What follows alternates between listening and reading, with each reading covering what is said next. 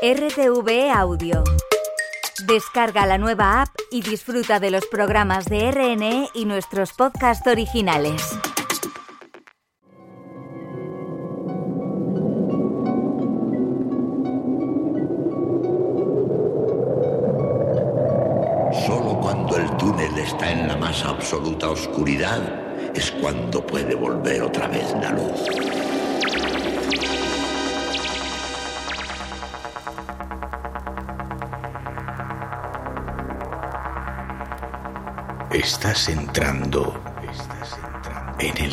Espacio en blanco. Una puerta a nuevas dimensiones de la existencia. Una nueva perspectiva sobre la realidad. Espacio en blanco.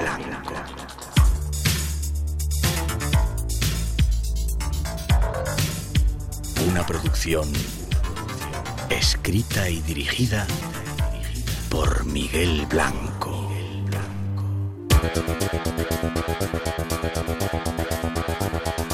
Hola, es nuestro tiempo, el de los misterios. Comienza el espacio en blanco y sois todos bienvenidos.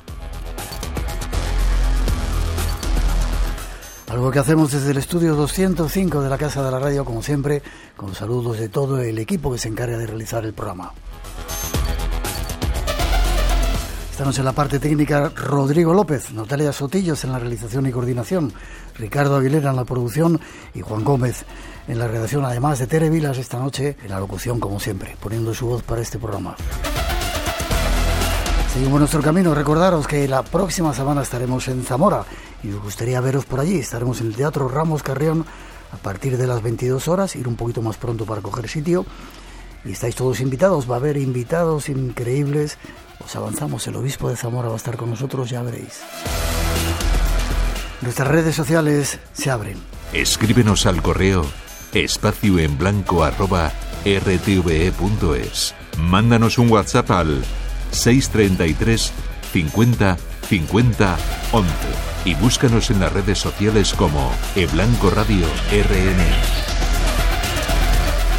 Y ahora un avance de lo que os espera en el programa de hoy.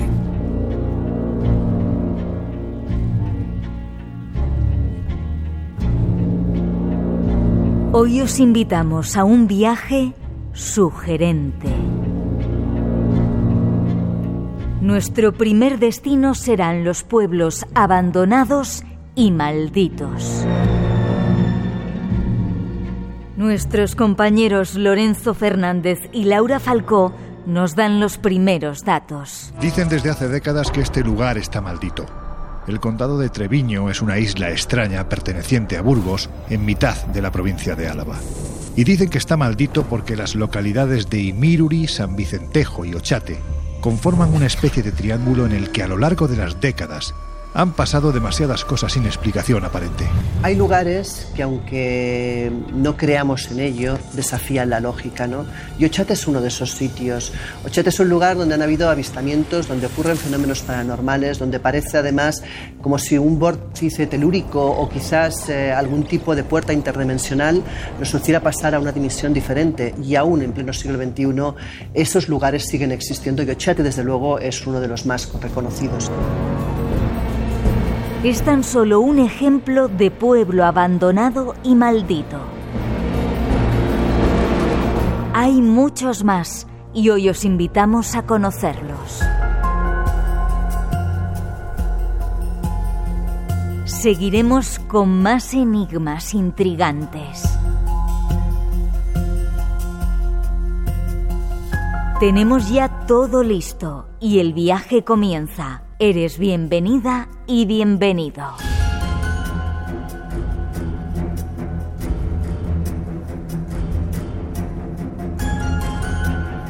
Eso y algo más está preparado para hoy. Y para comenzar, vamos ya con nuestro primer tema, con un invitado especial y un tema sorprendente, ya veréis.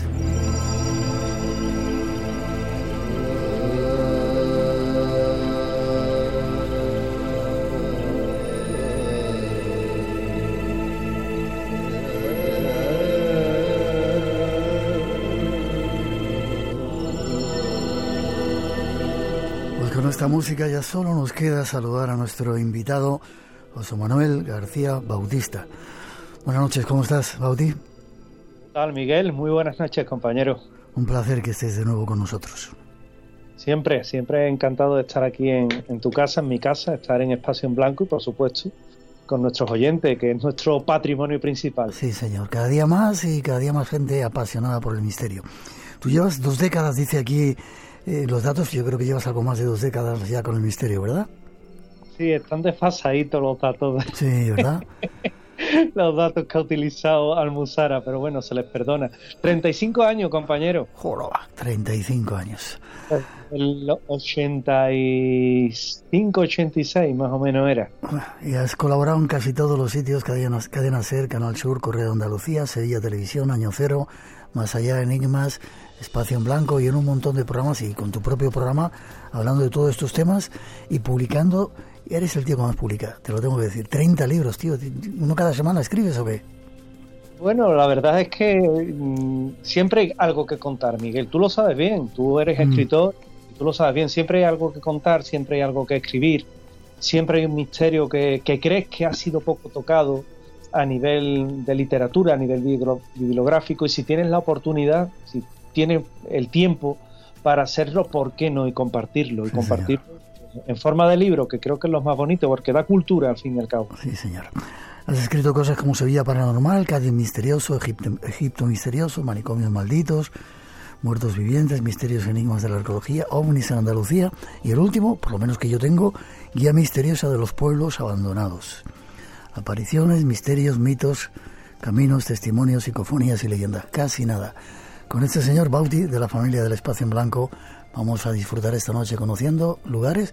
Fíjate que yo me jacto de conocer casi toda la geografía española, evidentemente no todos los pueblos, y viendo tu libro hay mil pueblos, trescientos mil que no conozco, y hoy de tu mano vamos a conocerlos, ¿te parece? Me parece estupendo, Miguel. Tras esa introducción comenzamos.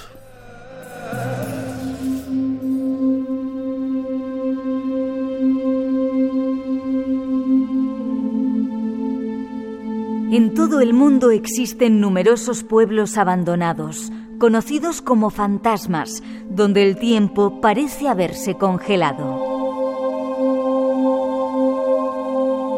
En nuestro país existen muchos de ellos. Desde el emblemático Belchite, cuyas ruinas son un sombrío recordatorio de que la guerra nunca puede ser la respuesta.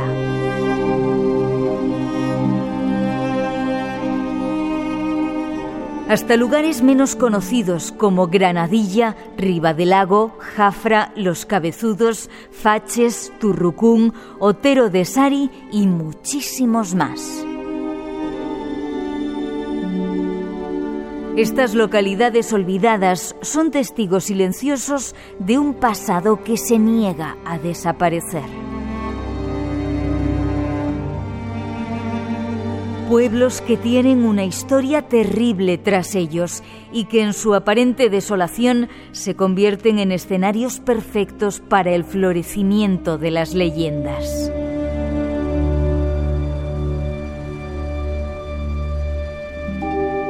Historias de apariciones, criaturas sobrenaturales y eventos inexplicables se entrelazan con los restos abandonados de un pasado que se resiste a ser olvidado. En la mente del pueblo mitos y realidades se confunden y el tejido de lo tangible y lo fantástico se entrelaza en un relato colectivo que se transmite de boca en boca. Vayamos de viaje para tratar de conocer esos pueblos fantasmas. Una de las primeras partes del libro este es un fenómeno pueblos abandonados, no solamente desde el punto de vista del misterio de los enigmas, sino de algo sociológico incluso. Hablas del éxodo silente. ¿Qué es eso del éxodo silente? Pues es el, despoblamiento que ha tenido poco a poco lo, los pueblos de nuestra, de nuestra geografía, de nuestra España. Poco a poco se han, se han ido, han ido dejándolo. Ha habido una transformación demográfica.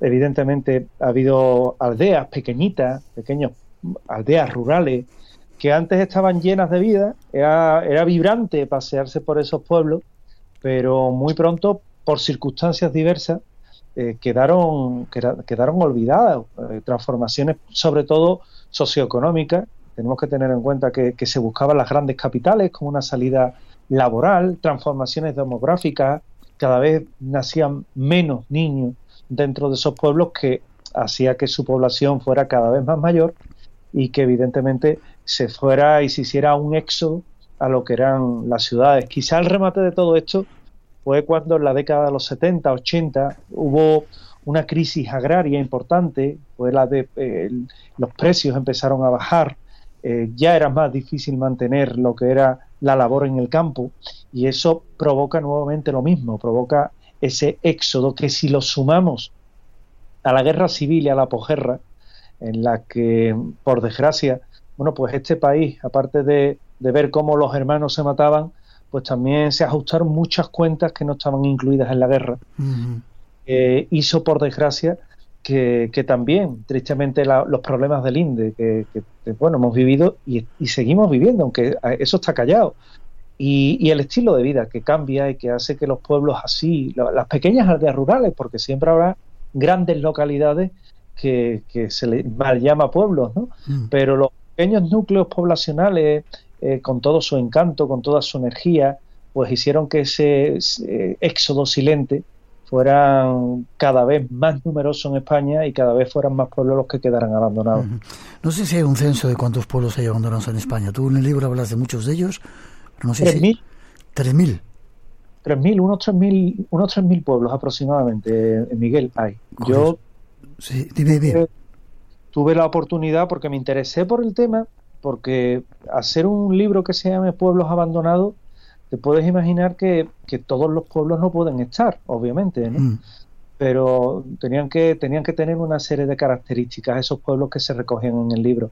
Pero sí es verdad, sí es verdad que me interesé por, por las estadísticas que, que, tiene el Instituto Nacional de Estadística de Pueblos Despoblados y eran 3.000, casi 3.846 pueblos, creo que eran. Es decir, era una barbaridad, entre pueblos y aldeas. Ya. Hay alguna gente que lo llama la otra España, desgraciadamente, y hay pueblos que hablas en el libro que yo no tenía ni idea. Granadilla, Riva del Lago, Jáfara, Los Cabezudos, Faches, Turrucum, Otero de Sari, casi nada. Y muy curiosamente, Bauti, en esos lugares hay un fenómeno, sabes tú mucho de él, la impregnación. Esa vida de esa gente se ha quedado impregnada entre las paredes abandonada seguramente ahora, ¿verdad? Totalmente, yo estoy convencido, pero fíjate que ese, ese mismo fenómeno, que es el que se vive en grandes edificios con una carga energética importante, como son los hospitales, tú bien lo sabes, mm. es el que luego, a un nivel más amplio, el que se queda en los pueblos, porque los pueblos tienen mucha vida y han tenido mucha vida. Ha habido alegría, ha habido pena, ha habido una vida que se ha desarrollado, familias que se han formado, familias que se han tenido que ir.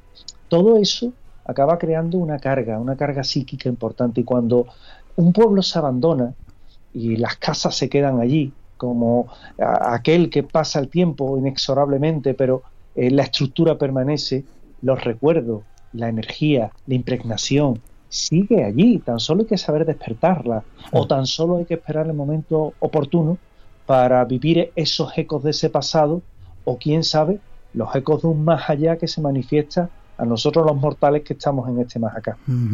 Y muchos de ellos se han quedado con el estigma de lo sobrenatural, cosas que han pasado ahí duras, que se han quedado impregnadas y que con gente como tú, personajes como tú, vais a investigar y lo despertáis de alguna manera, ¿no? Sí, normalmente, fíjate, el libro tiene esa cualidad.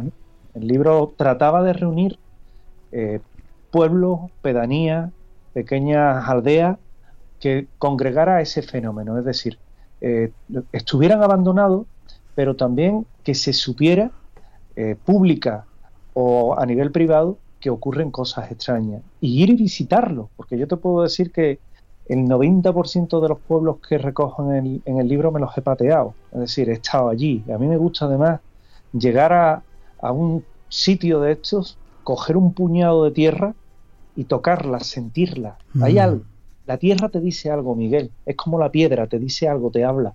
Mm. Y, a partir de ahí, bueno, pues en unos casos entrevistar a testigos, en otros casos poner los aparatos y ver si podemos detectar algo, o en otros casos simplemente dejándonos llevar por la historia, paseando por las calles y contemplando esa desolación que tienen muchos de ellos y que tiene cierto encanto, que tiene cierta belleza y si me lo permites hasta cierto arte.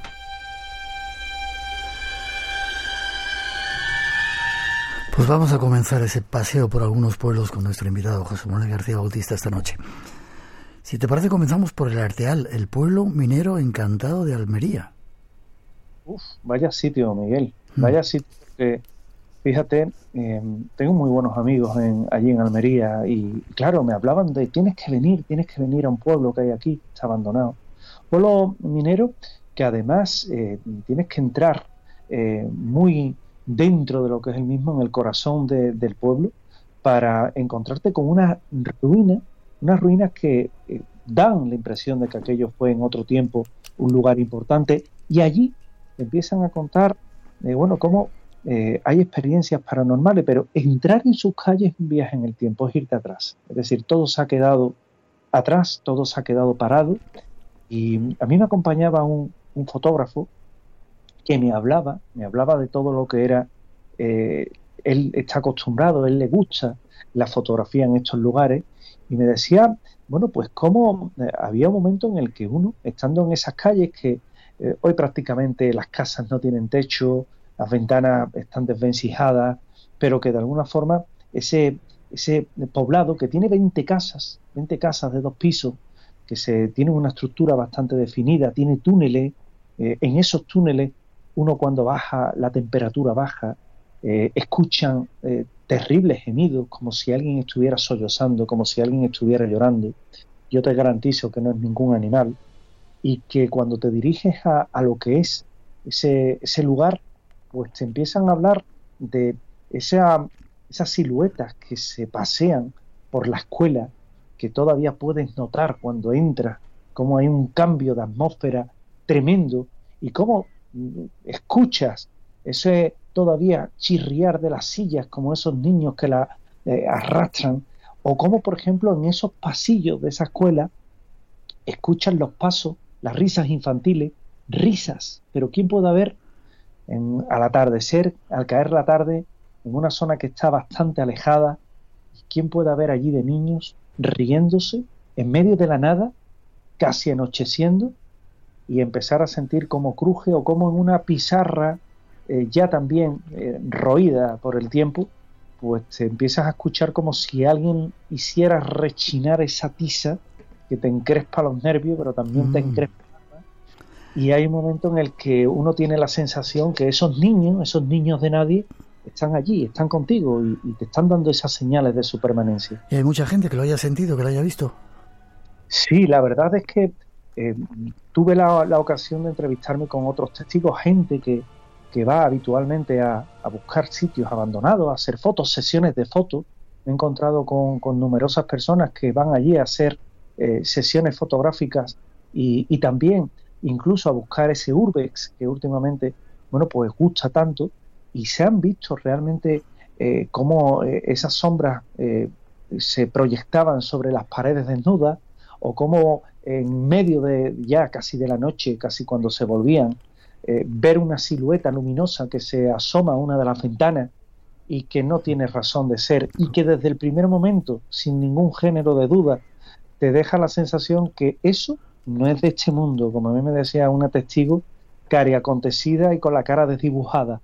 Eso no es de este mundo, José Manuel. Mm. Es que este poblero, poblado abandonado, hay algo, tiene algo. Ya. Eh, ¿En, qué parte de Almería está? No sé si quieres dar el dato concreto, porque todas, es curioso que todos estos pueblos abandonados, o muchos de ellos, se han convertido en el centro de buscadores de lo paranormal y hay mucha gente que va a ellos y a veces suele ser peligroso, pero si quieres dar el dato de dónde está más o menos. Pues eh, saliendo por la carretera de Almería, la 8106, tan solo hay que seguir la indicación del poblado del Arteal, que está indicado, solamente hay una señal que lo indica, pero en esa AL8106 no hay demasiadas indicaciones y en ese momento uno se desvía y siguiendo ese sendero pues acaba llegando a ese poblado y acaba llegando a ese sitio. Yo siempre lo digo, Miguel, el que va a estos lugares que vaya con respeto, con cuidado, si va a hacer una investigación, pero con respeto, porque es el respeto a la historia y es el respeto quizás a antepasados, no nuestros, de otras personas que se lo merecen.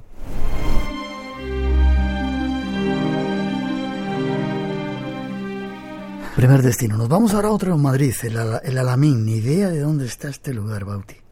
El misterio del Alamín. Miguel, esto, esto es un descubrimiento. A lo mejor quien me esté escuchando aquí en Espacio en Blanco dice, bueno, pero si esto es muy antiguo, pero yo que no soy de esas latitudes, pues evidentemente para mí era absolutamente desconocido. Hay que coger, hay que tomar la, la M, la 507, y, y prácticamente eh, vas a llegar al Alamén, que con ese nombre, el Alamín, eh, es tremendo porque es un, es un antiguo lugar, está a unos 30 kilómetros de Navalcarnero, para quien se quiera ubicar un poquito más. Eh, es un lugar que en principio está prohibido entrar, pero que, bueno, sí. la verdad que hay más personas que entran y que no tienen problemas. Ya sé lo que hacen los piratas de vez en cuando, entrar, de entrar a lugares que no se puede. La verdad es que se hacen visitas que no se deben. Yo, yo en cualquiera de los casos, sí pedí los oportunos permisos y, nos encontramos con lo primero que te llama la atención en la iglesia, la torre de la iglesia, que, es un lugar que ya te viene a marcar, ya te viene a decir, eh, oye, hay una iglesia, este sitio fue importante, una escuela, un convento y hasta una estafeta de correo, para que nos hagamos una idea de la importancia que debió de tener en antaño, en un pasado.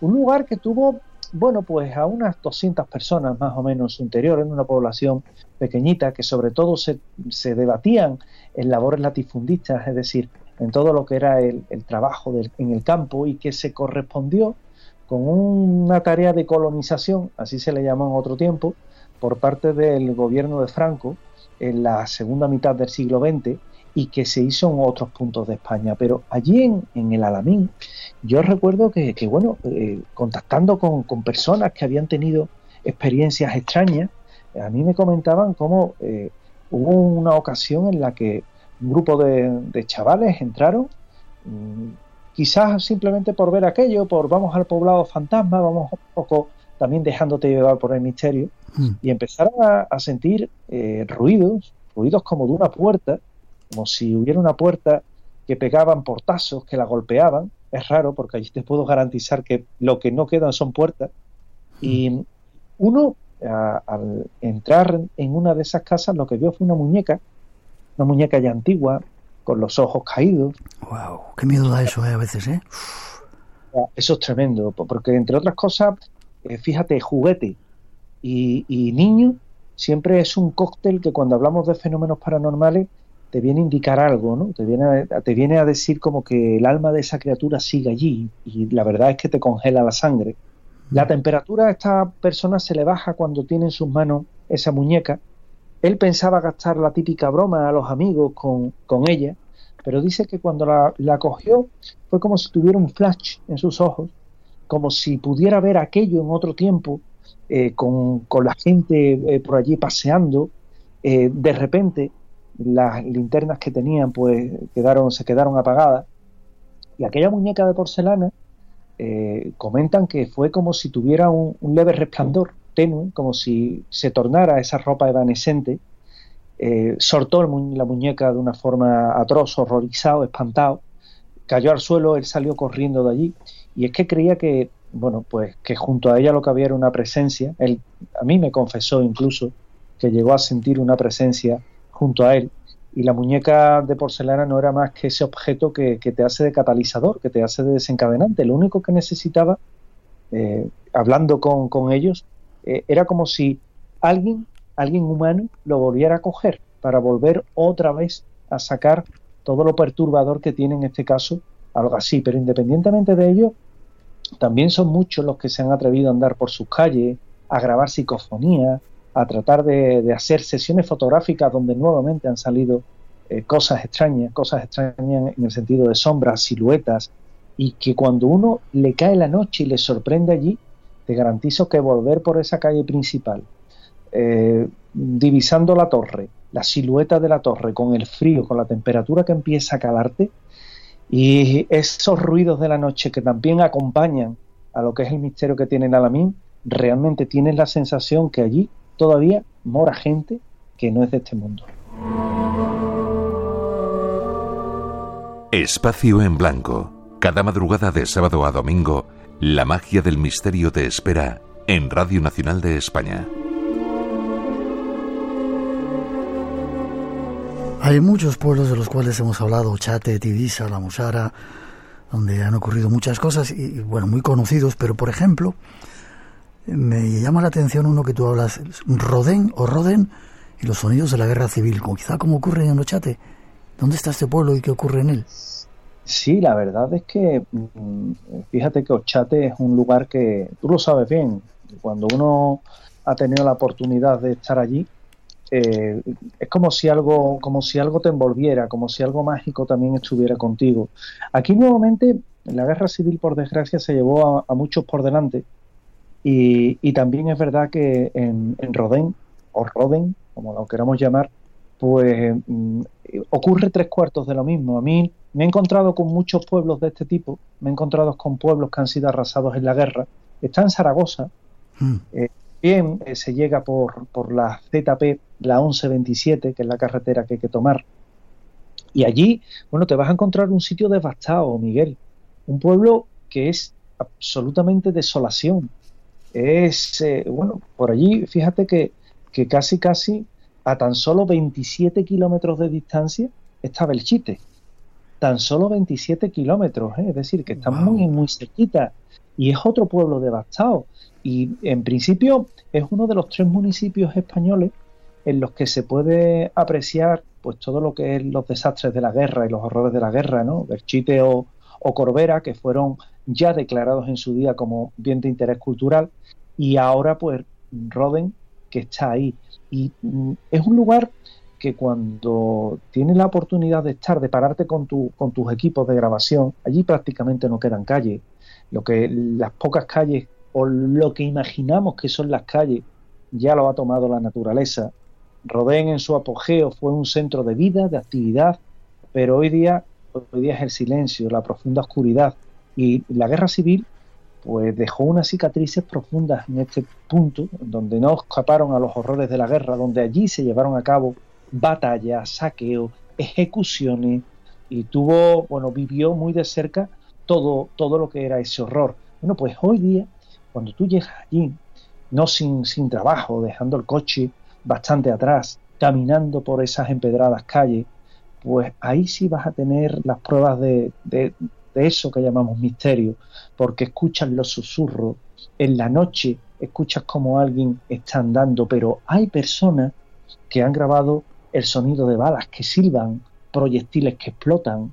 Es decir, es, un, es una especie de, recordar un poco lo que pasaba en Berchite cuando Carlos Bogdanich hmm. grababa aquellas psicofonías de los estucas en, haciendo esos picados.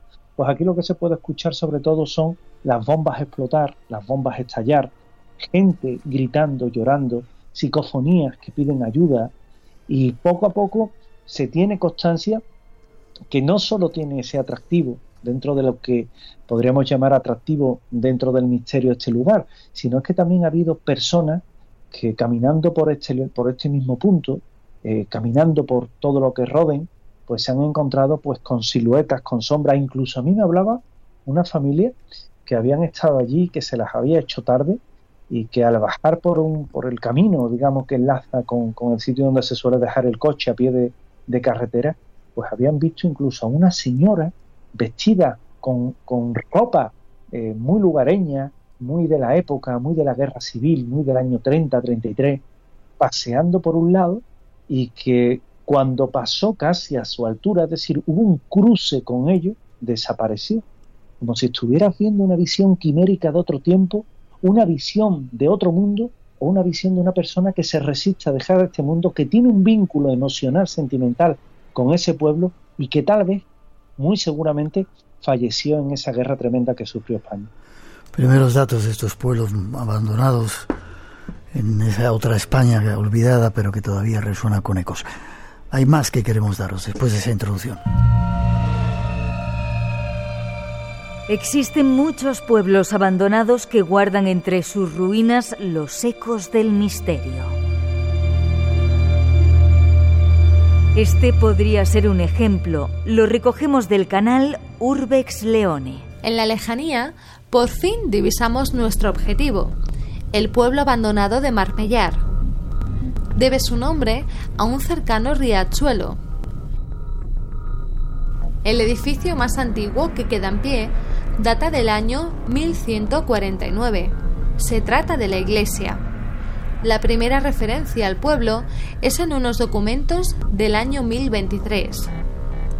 Según archivos parroquiales, en 1717 la población era de 65 habitantes. Las condiciones de vida de aquellos montes eran duras y el acceso a su núcleo urbano extremadamente complicado, lo que hizo que año tras año fuera perdiendo población hasta que finalmente, en 1976, con un incendio que asoló la sierra, el último habitante del pueblo se marchó, quedando presa de vándalos y anticuarios. Es tan solo una muestra de pueblos abandonados. Hay muchos más y nuestro invitado los conoce. Pues seguimos, muchos pueblos abandonados, como decía esa introducción que os hemos ofrecido. Eh, nuestro compañero José Manuel García Bautista ha hecho una guía y relata un montón de casos. Santi Petri, la maldición eterna. Cuéntame de qué va esto. Oh, en Cádiz. Qué maravilla. Ahí tengo que ir contigo. Sí, cuando estuve la última vez me quedé asombradísimo, pero sí me gustaría que, me, que vayamos juntos. Vaya sitio increíble, ¿eh? Pero ¿por qué la maldición eterna? Y ya me apunto que vamos juntos. Porque, porque fíjate que Santipetri es un poblado, es un poblado que es maravilloso, eh, pertenece al término de, Chiclana, que también es una localidad gaditana preciosa, pero Santipetri es que es un, es un poblado que antiguamente era marinero, eh, es un punto de nuestra, de nuestra geografía también muy interesante, porque nuevamente, fíjate, allí había antiguamente una, una almazara, una almazara que, que, se, que había y tenía una, una actividad bastante, bastante grande, pero claro, esto es como todo eh, cuando llegan esos tiempos modernos que tú sabes de los que hemos estado hablando anteriormente, que obliga a dejar los pueblos, pues queda abandonado. Y queda abandonado tan al punto que hoy cuando entras en una de esas casas todavía puedes ver incluso mobiliario, silla, puedes ver en, la típica cómoda, eh, en, el salón tal y como entras. Es un poblado de pescadores, muy bonito, muy pintoresco, eh, pero también es verdad que nos vamos a encontrar que esas casas pues tienen una presencia. Se habla de una presencia en este punto en los que ha sido, también es un punto elegido por muchos para ir a investigar temas paranormales, para ir a hacer ouijas. Ouija nunca debe ser tratada como un juego, incluso, bueno, te podría decir que años atrás era ese típico lugar donde cuando llegaba Halloween solían hacer las visitas, las visitas misteriosas, para ver si encontraban algún ente por allí paseándose, pero mm. uno de aquellos que se atrevió a hacer una sesión de Ouija en su interior quiso contactar con la presencia que, allí quedaba. Se fueron, sacaron el, tablero, sacaron el máster, empezaron a hablar con la Ouija. El máster al principio no funcionaba, él se llama Sergio. Su novia le decía que estaba mal de la cabeza por hacer esas cosas, que con esas cosas no se podía jugar.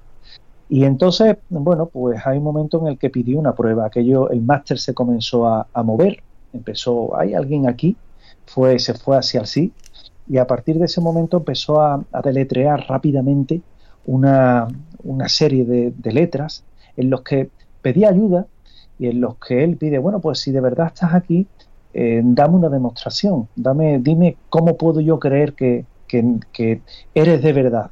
Y en ese momento escuchan pisar escuchan cómo alguien se está acercando y cómo una silueta se les asoma a la puerta y en esa puerta se queda.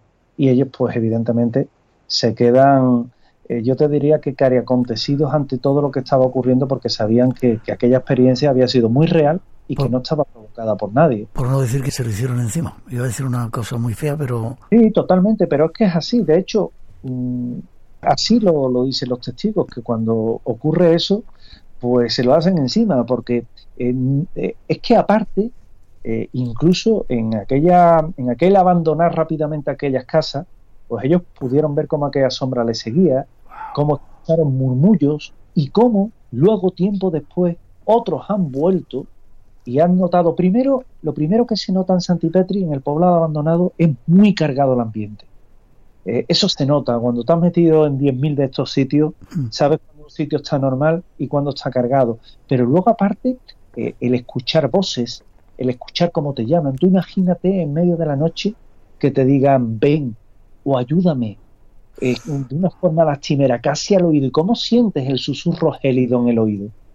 Pues eso eso es tremendo, pero yo he tenido la oportunidad de estar allí y he tenido la oportunidad de perderme en sus calles y estar haciendo una investigación.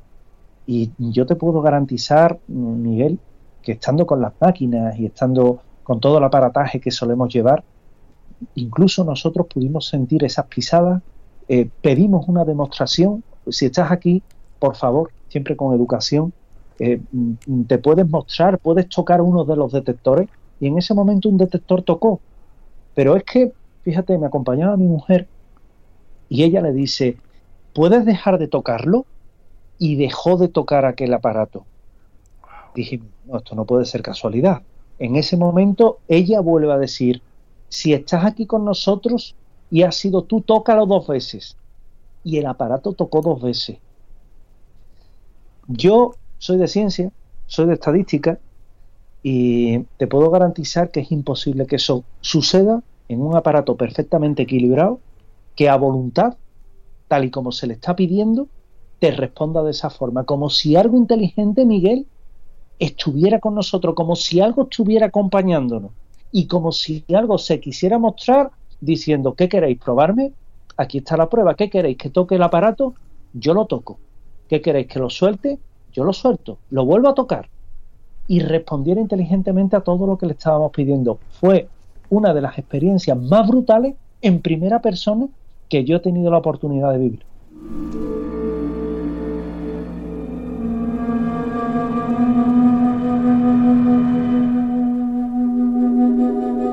Vamos a otro lugar, a la torre de Vejezate, donde hay un fantasma de la curva, esta supuesta leyenda que está en muchos lugares de España, pero de repente también aparece ahí Torre de Vejezate. ¿Y dónde está ese lugar? Bueno, qué sitio, porque además te digo, mm, cuando uno tiene la, la oportunidad de ir, de, estar, y siempre que te dicen la chica de la curva, tú te lo tomas a leyenda urbana, porque además no, yo eso no, no, puedo culpar a nadie. Está en Ciudad Real, perdona, no te lo voy a comentar. Mm. Está en Ciudad Real. Y claro, te hablan de las chicas de la curva y tú te lo tomas como un poco eh, a broma, ¿no? Bueno, chica de la curva es una leyenda urbana. Pero no, eh, está en las cercanías del río Sáncara, eh, que es un afluente del Guadiana, y aquello fue una sede de una encomienda de la Orden de Santiago en el, entre el siglo XIII y el siglo XV, es decir, que fue también un lugar importante. Y es un pueblo abandonado que incluso tiene mm, restos, vestigios andalusí, que se dice pronto, pero que ahí los tenemos y, nuevamente es esa carga, esa impregnación de la que tú hablabas anteriormente.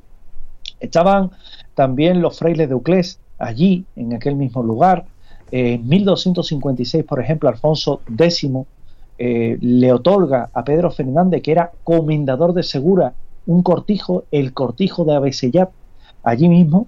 Y, y bueno, aquí en este lugar pues se habla que en la carretera próxima, de hecho hay una torrecita, en la que se funde también con la leyenda, puesto que se habla de, una chica que se llamaba Isabela, que, bueno, eh, como en otras muchas historias de este tiempo, es decir, del siglo XIII, XIV, XV, pues se habría enamorado con desesperación de un hombre y para escapar de su encierro, pues planeó una fuga que le salió mal y acabaron, pues evidentemente acabaron de forma trágica. Hoy día, cuando uno va por aquella carretera, pues ves a una chica con, traje vaporoso, con vestido vaporoso, blanco, eh, pelo negro, una silueta inconfundible, y hay incluso conductores que se han parado. Hablaba con Braulio, un señor de octogenario ya, que me decía que un día que venía de, de guardar las cabras, pues él pasaba por allí con el vehículo, un cuatro lata, me lo decía así, él pasaba con su vehículo, un Renault 4, y, vio a esa chica y creía que, dice, yo creía que era una, una persona que, necesitaba que la acercara al pueblo. y le dije aquello de, venga, sube que te llevo. Y la chica simplemente me dijo, no, yo vivo aquí.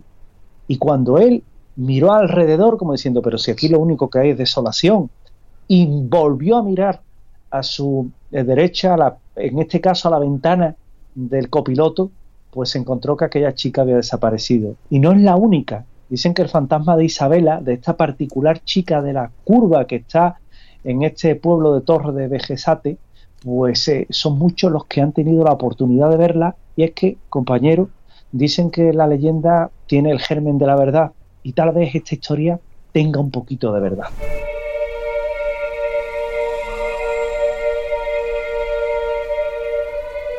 Apasionante, Bauti, poder vivir esas experiencias en esos lugares así en primera persona, ¿verdad? O, recogerlas para que no se pierdan, porque es un poco hacer que esos ecos, esa historia no se pierda para, para siempre. Nos vamos a un sitio que conozco, Fresno de Torote, lo inexplicable. ¿Qué ocurre ahí? Bueno, eh, tú lo conoces bien además y, yo te podría decir que es otro de esos sitios que, que a mí a, mí me han, me han, me han enganchado. Está en Madrid.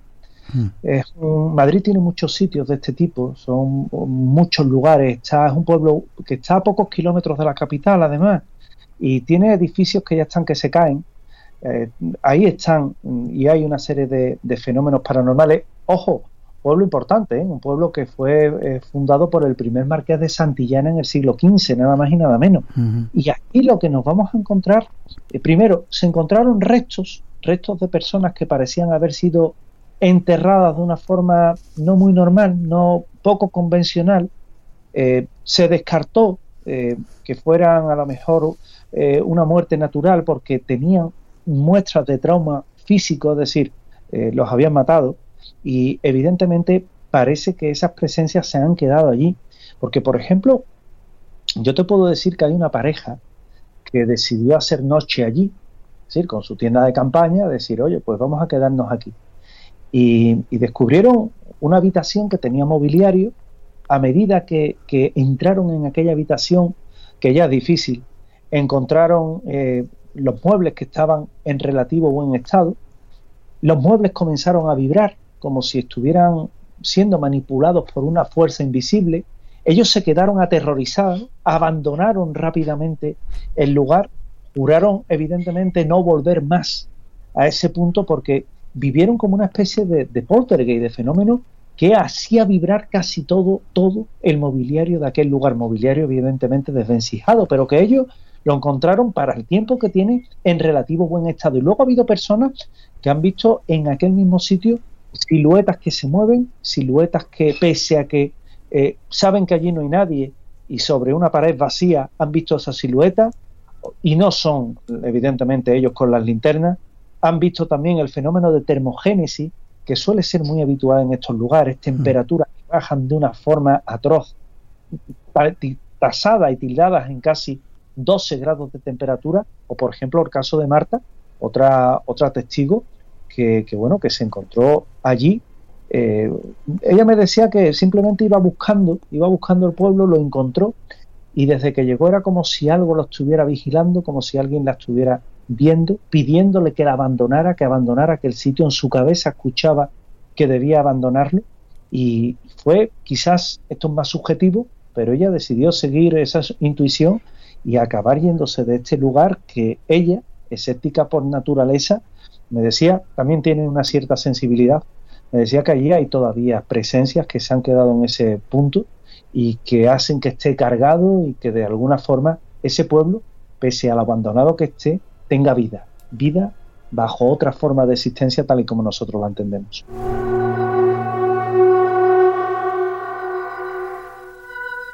Como no te veo, te pregunto, ¿estás a gusto? Soy como en mi casa, Miguel. Cómo disfrutamos cuando hablamos de estos temas, ¿eh? a los que somos unos apasionados de, de este asunto. Totalmente, totalmente. Y además, eh, lo mejor de este tipo de historias es, eh, fíjate, casi no planificarla. Hmm. Simplemente coger el coche y decir a dónde me lleve. Que voy a estar por la zona de, de Cartagena, voy a ver qué hay por aquí. Que voy a estar por Madrid, voy a ver qué pueblos me puedo encontrar que estén abandonados y dejarte llevar allá donde el volante te lleve y allá donde hay misterio, seguramente va a haber un hueco para ti. Seguramente. Peña, no tenemos mucho tiempo, ha volado este, este rato contigo. Peña, el pueblo del miedo. ¿Dónde está esto? Peña, otro lugar de estos que, bueno, desde luego no nos gustaría quedarnos allí, está en Navarra. Eh, está en un camino también que es bastante complicado llegar, en la A127, y es un pueblo que quedó abandonado en los años 70. Es un lugar mm, que la verdad es que es escarpado, que también tiene una enorme historia y contaba un hecho muy desconocido de la Segunda Guerra Mundial, un cronista, José Ignacio de Quesada, y es que allí en ese mismo lugar, bueno, pues nos encontramos que también derribaron a, aviones en la eh, Segunda Guerra Mundial, eh, que cayó un piloto que se llamaba Donald Cecil Walker de la habitación de la aviación británica y que prácticamente, bueno, pues, eh, se vio moverse por este, por todo este, este entorno. Y el poblado hoy abandonado en esas mismas montañas, pues ha habido durante mucho tiempo testimonios de voces en la antigua iglesia que se han reportado también fenómenos auditivos, sonoros, como son esas psicofonías, esas parafonías que en muchas ocasiones escuchamos, incluso en una ocasión a una pareja como algo le tiraba piedras. El problema, que no había quien lanzara esas piedras, era como si cayeran, como si llovieran de la nada, como si fueran movidas por, por fuerzas sobrenaturales. Fenómenos que podríamos entender como un fenómeno de poltergeist, pero que desde luego desconcierta y que más de uno cuando ha tenido la oportunidad de ir, incluso algunos youtubers que, que se atreven a meterse por allí, pues han tenido que dejar las conexiones porque, entre otras cosas, lo paranormal, lo sobrenatural, los estaban en ese momento abordando. No le gustan los youtubers, a lo sobrenatural. Algo parecido a lo que ocurre en el Barranco Badajoz, ¿verdad? Que estás ahí en medio y alguien, parece que alguien, que no existe evidentemente, tirase piedras a los que están abajo. Nos queda muy poco tiempo, no sé si querías decir más de, este, de este lugar o nos vamos a otro, otro sitio nos vamos a otro.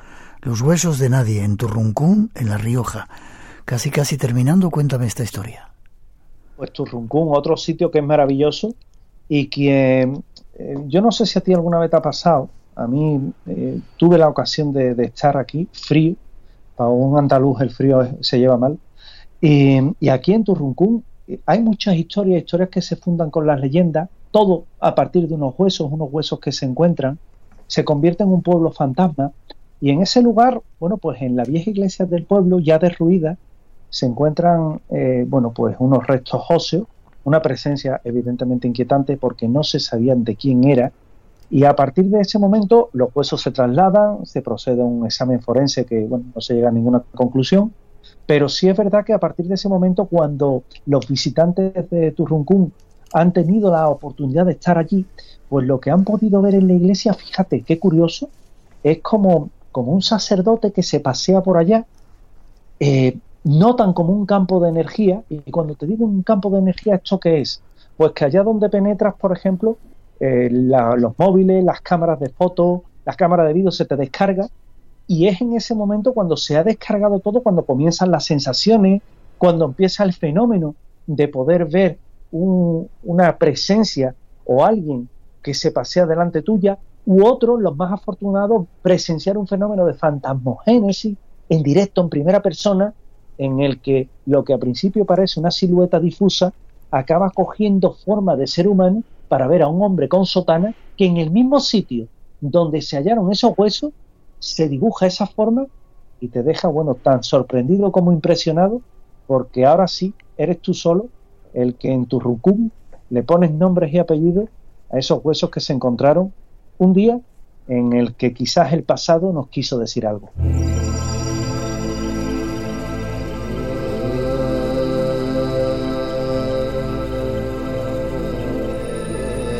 Los últimos dos minutos ya has contado que ha sido un lugar del que más te ha impresionado, pero te preguntaría, ¿qué pueblo te ha llamado más la atención? Sí, sí, sí, por supuesto, Tibisa. Tibisa. Tibisa en Tarragona, mm, porque yo cuando fui allí me habían hablado mucho temas de puertas dimensionales, de personas, de, seres que se ven, pero Tibisa y la Musara, los dos sitios. Pero cuando estuve allí, eh, tuvimos la ocasión de llegar con una niebla súper densa, se nos quedó parado el coche, el, anterior coche que tenía, eh, el coche mm, parecía no responder, nos bajamos, vimos una silueta entre las sombras aparecerse, yo traté de ver si era alguien que, oye, en un momento dado nos pudiera echar una mano Y cuando, bueno, salí de esa niebla, porque era un banco de niebla estacional, allí no había nadie. Y te garantizo que yo esas sombras las pude ver en directo. Aquello a mí me impresionó. Y entonces recordé todo lo que se hablaba de este entorno, mágico sin duda, y que, bueno, quizás un poquito de esa magia fue la que yo presencié en directo. Qué curioso. Se han quedado muchos, la aldea maldita de Abuín, que está llena de fantasmas, Almaraz, un lugar que yo conozco también, el poblado minero de los fantasmas, la niña espectral de Valparaíso. 30 segundos, ¿cómo es esta niña, la de Valparaíso? Es una niña que además aparece en la carretera, esto está en Cáceres, se aparece en la carretera, se aparece con su vestidito de comunión, y no es ninguna leyenda urbana, se corresponde con una historia que hay de una niña que pierde la vida y que se cree que se la comen los lobos hace ya siglos, pero que ahora uno, cuando va por la carretera, que pasa por lo que antiguamente era el camino, ve a una niña con un traje vaporoso, tirabuzones, ojos perdidos en la nada y un aliento gélido al que no te quieres enfrentar porque justamente cuando pasas a su altura desaparece para dejarte consternado. Increíble. Mira, misteriosa de los pueblos abandonados, hablas, no he contado cuántos hay, pero mogollón de ellos, ¿eh? Sí, sí, hay casi, yo creo que son casi 75 pueblos los que hay y los que se me han quedado. Y, bueno, la verdad es que siempre es un placer ya no solo eh, ver este tipo de lugares, Miguel, sino poder contarlo y también rescatar su memoria, que es importante. Sí, señor. Si queréis saber más, guía misteriosa de los pueblos abandonados y forma de contacto contigo, Bauti. A través de redes sociales, José Manuel García Bautista, o a través de Twitter, de X, arroba JMG Bautista, o a través de mi página web, eh, garciabautista.net. Espero que hayas disfrutado. Ha sido un placer estar contigo y espero que hayas disfrutado estando de nuevo en el espacio en blanco.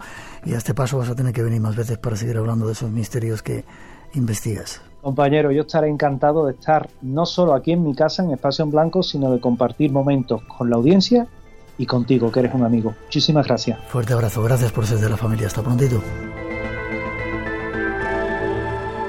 Termina nuestra primera hora, hemos de hacer una pausa para las noticias, pero enseguida regresamos. Hay mucho más esperando en esta emisión especial de hoy. Recordaros esa cita, la próxima semana estamos en el Teatro Ramos Carrión haciendo un programa especial a partir de las 22 horas, sábado 17, con entrada libre, ahí os esperamos, estáis todos invitados. Ahora llega la información y después más espacio en blanco. No os vayáis.